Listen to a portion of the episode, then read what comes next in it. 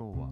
人間関係を良くする会話は〇〇と〇〇を言い続けるのテーマでお話ししたいとおります。結論から申し上げますと人間関係を良くする会話はなるほどと確かにを言い続けるとことかと申し上げますとよく巷で言われているような会話の基本は聞くことであるとよく言われていると思います。それは正しいことでもあるんですが私的に考えると少し足りない部分があると思います。どういう部分が足りないかというとこの人と話をしていると楽しいなって思ってもらうことが人間関係を良くする会話ではないかと思っております。話を聞いてくれるっていうのは人間にとってはすごく嬉しいことですが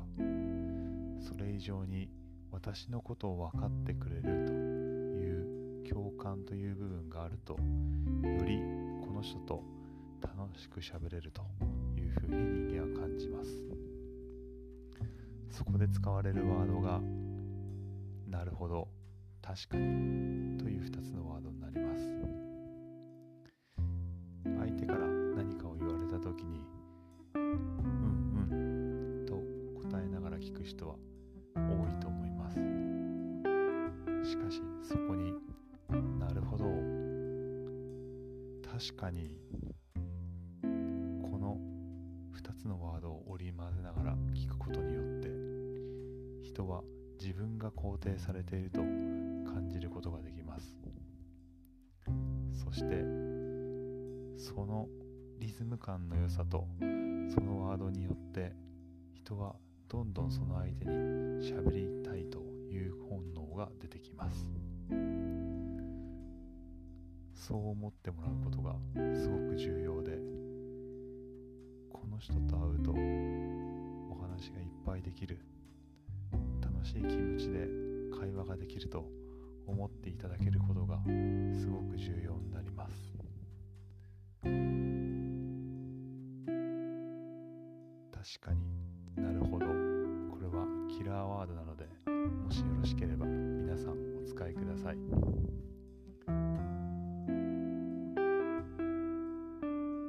間生きていく中で。会話というコミュニケーションはすごく大事な部分であると思います。どうしても自分の意見や意思を会話で相手に伝えたいという時に関してもこの確かになるほど〇〇さんの言ってることはすごくわかるよ。もあるんだけどという形で相手と違う反対の意見をすると相手もその意見を聞いてくれます。人間は否定をされると壁が厚くなります。先ほどの例で言うといやその考え方は〇〇さんのその考え方は間違っているよ。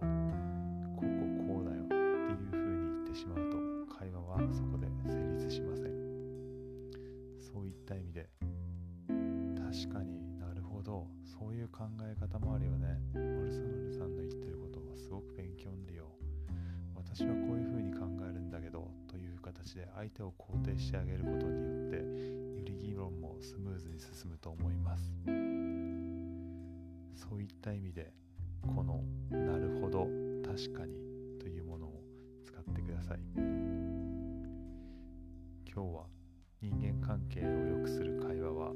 「なるほど」と「確かに」を言い続けるというテーマでお話ししました。それではおやすみなさい。